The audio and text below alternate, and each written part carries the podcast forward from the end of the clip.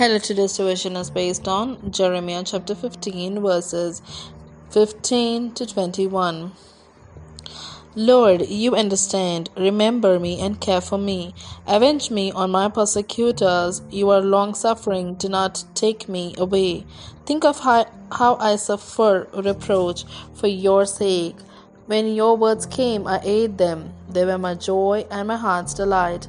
For I bear your name, Lord God Almighty.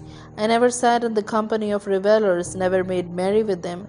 I sat alone because your hand was on me, and you had filled me with indignation. Why is my pain unending, and my wound grievous and incurable? You are to me like a deceptive brook, like a spring that fails. Therefore, this is what the Lord says If you repent, I will restore you, that you may serve me. If you utter worthy, not worthless words, you will be my spokesman. Let this people turn to you, but you must not turn to them. I will make you a wall to this people, a fortified wall of bronze. They will fight against you, but will not overcome you. For I am with you to rescue you and save you, declares the Lord. I will save you from the hands of the wicked and deliver you from the grasp of the cruel. Here ends the Bible reading.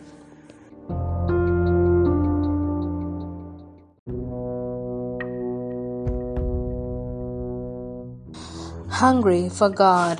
When your words came, I ate them. They were my joy and my heart's delight. Jeremiah chapter 15, verse 16. A new believer in Jesus was desperate to read the Bible. However, he'd lost his eyesight and both hands in an explosion.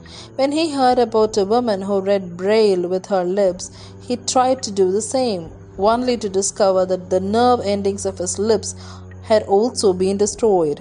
Later, he was filled with joy when he discovered that he could feel the braille characters with his tongue.